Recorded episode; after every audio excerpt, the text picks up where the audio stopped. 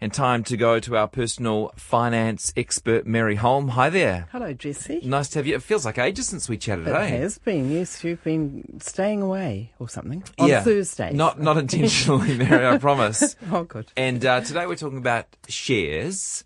And um, I'd encourage people too, if they are listening to this conversation and have um, questions or concerns about shares, feel free to get in touch and we'll see if we have time for some questions towards the end of the interview. But you can text me on 2101 or you can uh, email me, jesse at radionz.co.nz. And if your question is too complicated, Mary's not afraid to say, hey, let's answer that one another time. Indeed. Um, but today you're going to talk a bit about why you're sticking with shares for the long term. We got an email from a listener which I forwarded to you.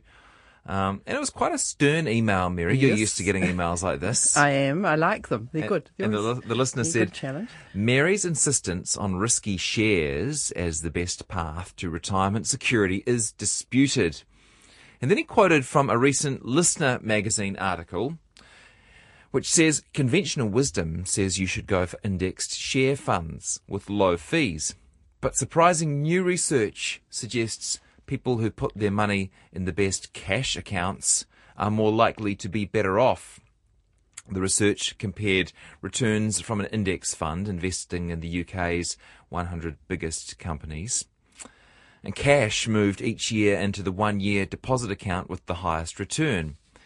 And as a rule, all dividends and interest were reinvested. And it found that in a majority of investment periods since 1995, 21 years of research, money in the cash deposits produced a higher return than the indexed share funds. And over the whole 21 years, from January 1995 to January 2016, cash would have produced an average annual return of 5%, compared with just 6% on shares. The 1% difference is far lower than the 3% to 8% typically quoted for the quote risk premium of investing in shares.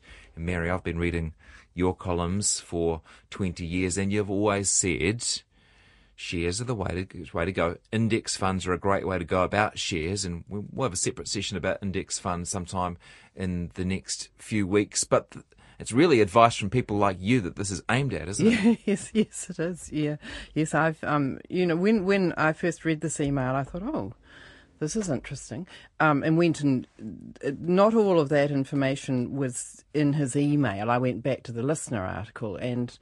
Um, and sure enough, they found. I mean, it's not at all uncommon for people to say that over a short period, over a year or two or five years even, I would have been better off in the bank than in the share market, and that that's often quite true.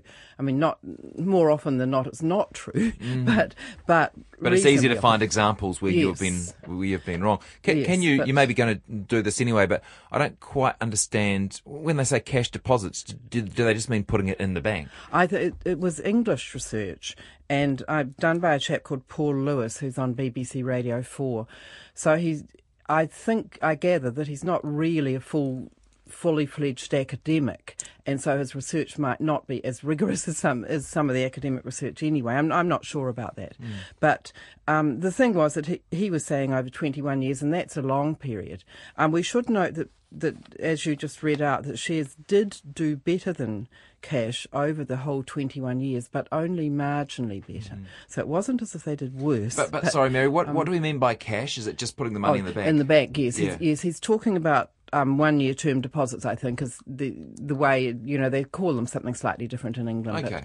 and and basically what he sort of theoretically did is each year he went and had a look. Let's say it was January the first at which bank was offering the highest interest rates this year and moved his money theoretically into that bank.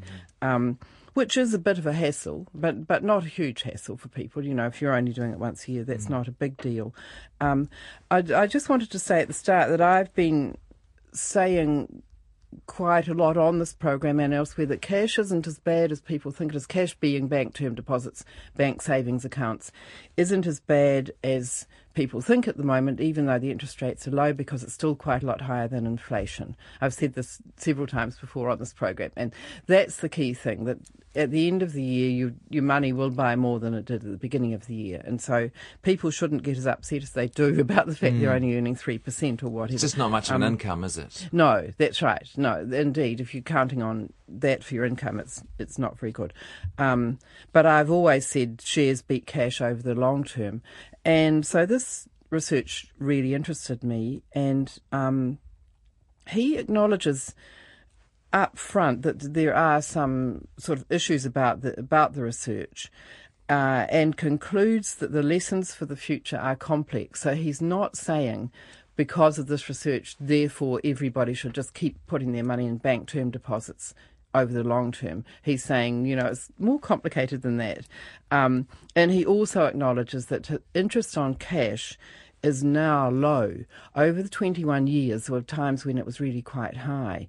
So if we're looking at what we we might do from here on in, interest is very low. That's true in England even more than in New Zealand, but it's true here as well. And he also acknowledges that in more recent, just in the last few years, the fees on index funds have gone down. Index funds are just for those who aren't quite up with them. They're my favourite sort of share fund. They they are funds that invest in all the shares in a share market index. So they they're very widespread investment and they're cheap to run. They, the, there are no managers deciding which shares to buy and sell. They just put the money in in the fixed proportions of, say, the top 40 shares in New Zealand or the top 100 yes. shares in the UK. So a computer can really work it out. Yes. They're not making any choices. That's right. And, and so they're very cheap to run and the fees are very low. And that's where they've got their big advantage that they, the, and that especially over the long term, fees make a big difference. And this chap, Paul Lewis, the, the researcher, acknowledges that the fees are now quite a lot lower than they were 21 years ago and during that 21 years. And mm-hmm. so he's saying, okay, the last 21 years, uh, interest on cash was higher than it is now, and fees on index funds were were also higher than they are now, and therefore the difference, you know, if if you extrapolate it ahead, you might not necessarily get the same results. Mm. And I fully agree with that. And, and David um, texts, texts in and also points out maybe did capital gains tax in the UK make a difference to his calculations? That's too? a very good point. Mm. I don't know about capital gains tax in in England. No, okay. Um, I do in America. It's horrific over there. You've got long term and short term capital gains. Um, but I do know that in, in this research, the cash didn't wasn't taxed for some reason, I had something to do with the English tax. The returns on the cash wasn't taxed. Right. And you see, that would make a big difference. In New Zealand, you can lose, you know, up to a third of your interest. As I in, recall, in as I recall, they have um, savings accounts over there. They've got a special name which are tax free. What would they be? Yes, called? it might be. Uh, I want to say pie, but it's not pie. But there's a word. Pie is the New Zealand word. Yeah, there's an um, acronym. Um, I don't know what it is. Yeah. but some some listener will probably tell. There are some advantageous but, um, ones you can use up to a certain yes. point, as I understand. Yes, and some of them are probably for retirement savings. I think. I mm, mean, there's maybe. a lot of a lot of other Western countries have give you tax breaks on retirement savings. In New Zealand, we don't as such, but we have KiwiSaver instead, which has what's called a tax credit, but it's actually nothing to do with tax. I still oh, wish they'd never called it that. I don't know where that came from. Mm. Uh, it, but anyway, that's that. In England, it's quite it, the ta- they had a tax break you wouldn't have in New Zealand on this sort of comparison. Um, my more serious concerns about the research are that the particular 21 years he looked at happened to be quite unusual in that there were two big share market crashes in the, that affected Britain, and we, we're talking British shares here. Yeah. Don't forget. Uh, there, there was the global financial crisis, and then earlier around um, the turn of the century, there was another crash. And Paul Lewis himself has said, "Oh, look, it wasn't that." unusual a period, but other people that have, there's been quite a controversy online about this research, and others have said, well, yeah, it was. And um, if you look at other long periods in different countries around the world. It's this result is an unusual one, okay. is, is what we're really saying. And also, um, he used a UK share market index fund, and I would use a world index fund. That's what I've, most of my long term savings have been in world index funds for um, decades, and and are still there, and they um in, over that particular 21 year period, I went back and had a look, and and UK shares didn't even quite double uh, over that 21 years, whereas world shares nearly tripled. So if you'd used a world share fund instead of mm. the UK one, you would you would have got a bigger difference. In, Again, you yes. uh, keep promising we will chat about index funds at some yes. point, and you'll explain Next how next time. I hope actually how yeah. you'll explain how it's possible to invest in a world share market. Sounds very complicated yes. from New Zealand. Well, we can particularly just, someone who's yeah. only got a thousand bucks. How am I ever going to invest in a world share market? But you'll explain how. Yes, done. yes, it's, it's, it's it's easy. It's okay. just a single investment that gets you into the the biggest shares in the world. Yeah, so that'll be two weeks from today. Yes, that's what we're scheduled to do. Yeah. Um, you know, I've always said too that there are various ways to invest in shares, and one of them is try not to put a lump sum of money in on a single day yeah. and try not to take it out on a single day. It's far better to drip feed it in, which is what people automatically do in KiwiSaver anyway. They're, they're trickling their money in every payday or every month or, yeah. or, or whatever. Um, and and in fact, I don't think many people out there in the in the world are putting lump sums into the big lump sums into the share market on a single day. I mean, if you sold a house, let's say, and you are expecting to buy another one within six months, don't put it in the share market for no. sake. It's, you really want to be in there for ten years, or yeah. certainly not for a few months. But if you decide yeah. to get out of property and you've got ten years until retirement, yes. your advice still wouldn't be sink it all into the share market. You might put it into. Uh, We'll put some of it into a term deposit and put a little bit in the share market now, some in six months' time, mm. some in a year. I would tend to say to yes to drip feed it in somewhat. Mm. Um, the counter argument to that is some people say, look, shares do give the best returns in the long term. Just get the whole lot in there. But what you don't want to do, I don't, just don't agree with that because currently, for example, the New Zealand share market, I, I, heard you talking to Catherine earlier this morning about it, and she was saying, you know, it's looking a bit toppy, as they say, at the moment. Um, and it is. It's, it's had a very good run, and you know, so you don't want. So it could, you know, that it's probably more likely that it, the share market will dip now than it would have when there hadn't been such a good run mm. lately, and um, so. I wouldn't suggest anyone if they had a lump sum put the whole lot in on any one day. You know, maybe put a quarter in now, a quarter in in three months, a quarter in in six months, and a quarter in in nine months, something like that. Mm. So you spread it out out somewhat and leave the rest parked in a bank term deposit in the meantime. Um, whereas this research is assuming, they assumed that you did put a lump sum in on, on January the 1st and then took it out 21 years later on January the 1st. And that's right. a sort of artificial way of doing doing it. Um, I, I, also, I always say, um, if you're planning to spend the money within less than 10 years, don't go for a full, fully share investment. You know, yeah. perhaps a a balanced fund or something like that. And it's an important point, people. If you uh, miss everything else, yes, if you're yes. going to spend the money or you're going to need access to the money within ten years, stay away from shares. Stay away from fully shares. Yeah. If it was, if it was say five years, between five and ten years, when you expect to spend the money, you might put it in a balanced fund, a KiwiSaver balanced fund if you've got access to the money, or a non KiwiSaver, which is very similar, and that'll hold some shares.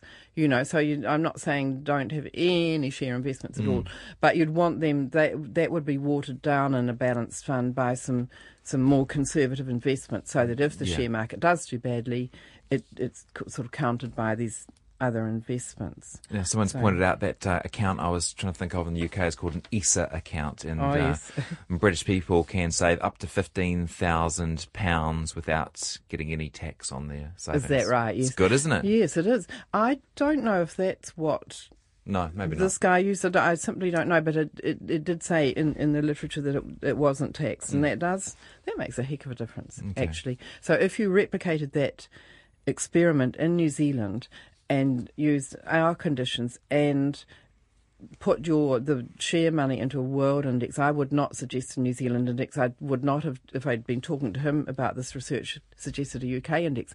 It's not a good idea to go into one country. No. It's just you're just introducing risk you don't need to. Diversify. So, yeah, good old the good old diversification. Yeah, diversify among industries, diversify among shares, diversify among countries, diversify among markets. You're right. As You've far got as it, you can you've got spread it. it, yeah. You got it, Jesse.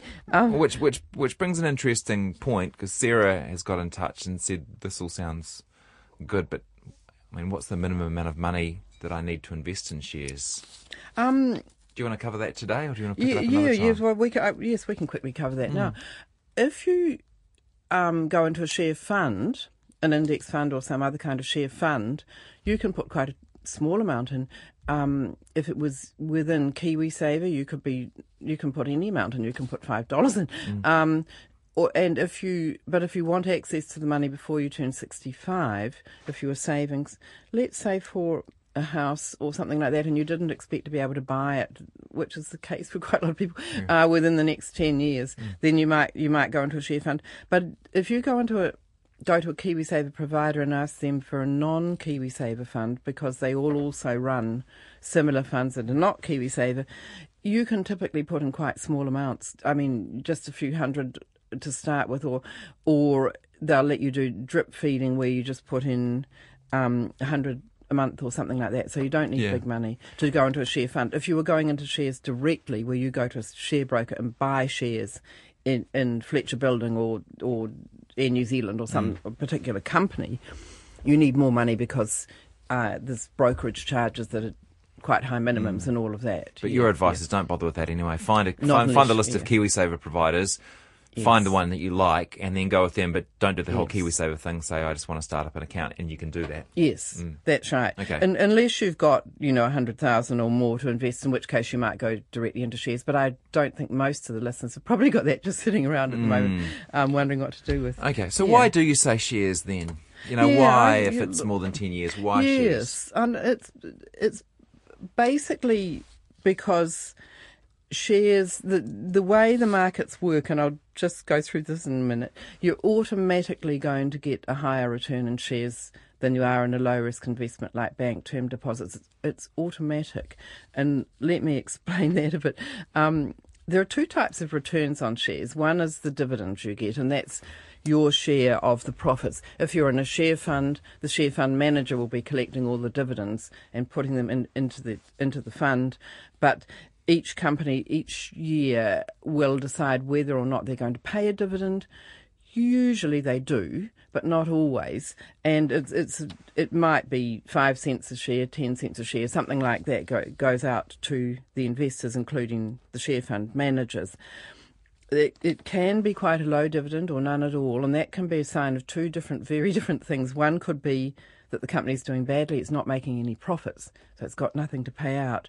On the other hand, it might be that the company's doing really well and it wants to expand and grow and build new factories or whatever, hire a whole lot of new people, needs the money to grow, so it doesn't distribute a dividend for that reason. So, you know, just because the dividends are low doesn't mean it's doing badly. But anyway, that's one type of return you'll get over the years is your share of the profits. Did you out. did you say once that New Zealand pays quite high dividends Yes. compared to other places? That's in the world? right. Mm. It pays some of the highest in the world. Followed, I think Australia's, you know, somewhat lower than us, but still quite a lot higher than England and America and mm. so on. Um, and there's all sorts of theories as to why that is. Mm. It's it, it's become a kind. It's partly tax driven because in New Zealand. The, the tax system set up so that you don't get double taxation of dividends Yeah. in some other countries you do where the company pays tax on the profits and then it turns around and distributes mm. that those post-tax profits to you and you as a shareholder pay tax again and new zealand government in its wisdom said and i don't mean that sarcastically it was wise said um, some time ago now i think i'm not sure when but maybe 20 30 years ago Yeah. um, that's not fair. And so they have what you call dividend imputation. And what that amounts to is that there isn't double taxation of dividends. And so that's partly why I think New Zealand companies put more of their money out into dividends rather than keeping it to grow the company. So dividends are one way that a company gives you a return on investing in shares. And the other way, of course, is gains that you make. If you buy the share for $2 a share and you sell it for $3, you've made a gain. And um, in New Zealand, that might or might not be taxed. It's the same as it should be taxed if you bought with the intention of selling at a profit. That also applies to houses. It, it's a funny rule. Um, usually, it will be taxed, and and in a um, share fund, it will be taxed. Yes, so that, but but nonetheless, you still. You know, you're still getting two thirds or more of the gain to keep. So, those are the two ways you get returns one's on dividends and one's on gains. Now, if shares are unpopular, let's say all of New Zealand read that article in the Listener or read about Paul Lewis's research online and said, I don't want to be in shares. Gosh, you know, you can do better in bank term deposits. And enough, if enough people don't want shares or sell the shares they've got, share prices are going to go down. So shares will become cheap. Mm.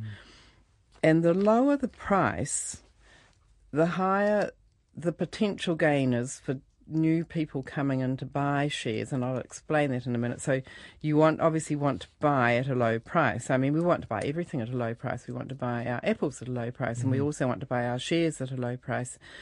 Sometimes it's difficult to know whether the share price is low. You can look at how it compares with how it's been in recent years, but the thing is, the lower the price, then the bigger the chances are that you'll make a big gain. If you buy it at one dollar a share, you know you're more likely to make a gain than if you buy it at two dollars mm-hmm. a share. That's intuitive. And also with the dividends, let let's say that if the company's paying five cents a share in dividends, and you've paid a dollar for each share, and you're getting five cents on the dollar, you're getting five percent return on mm-hmm. on your shares. But if you bought the share for only fifty cents, and the company's paying a five cents dividend, well, you're getting a 10% return. In other words, the, so the cheaper the share is, the higher the dividend return is going to be, everything else being equal, mm. and the bigger the chances are that you'll make a big gain on it. So, so that's kind of neat when if shares are cheap, um, and that's and what that's what happens if shares get unpopular, fewer people are buying them, the price goes down. And then people start getting smart and say, gosh, you know, I should get into this. Um, and they see that the you know there's quite likely to be higher returns on shares than on cash because the share market's down, it's cheap.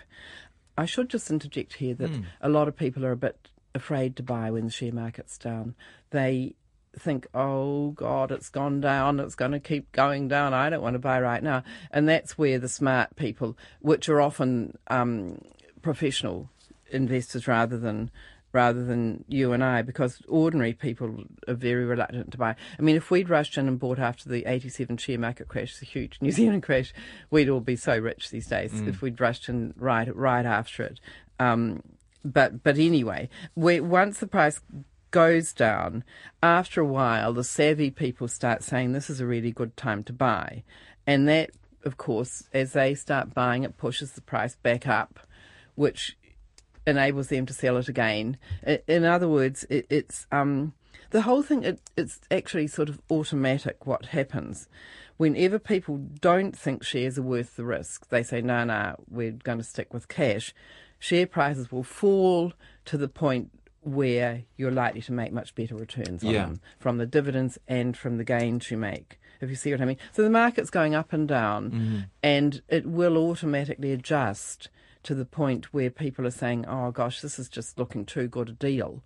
Uh, you know, there's such a good chance I'm going to make some money out of this that I'm prepared to take take the risk. Mm-hmm. And that it, it's a you know, it's like Adam Smith's invisible hand in the economy. It it just happens because you know the markets are free to set prices and shares. It's a very free market, mm.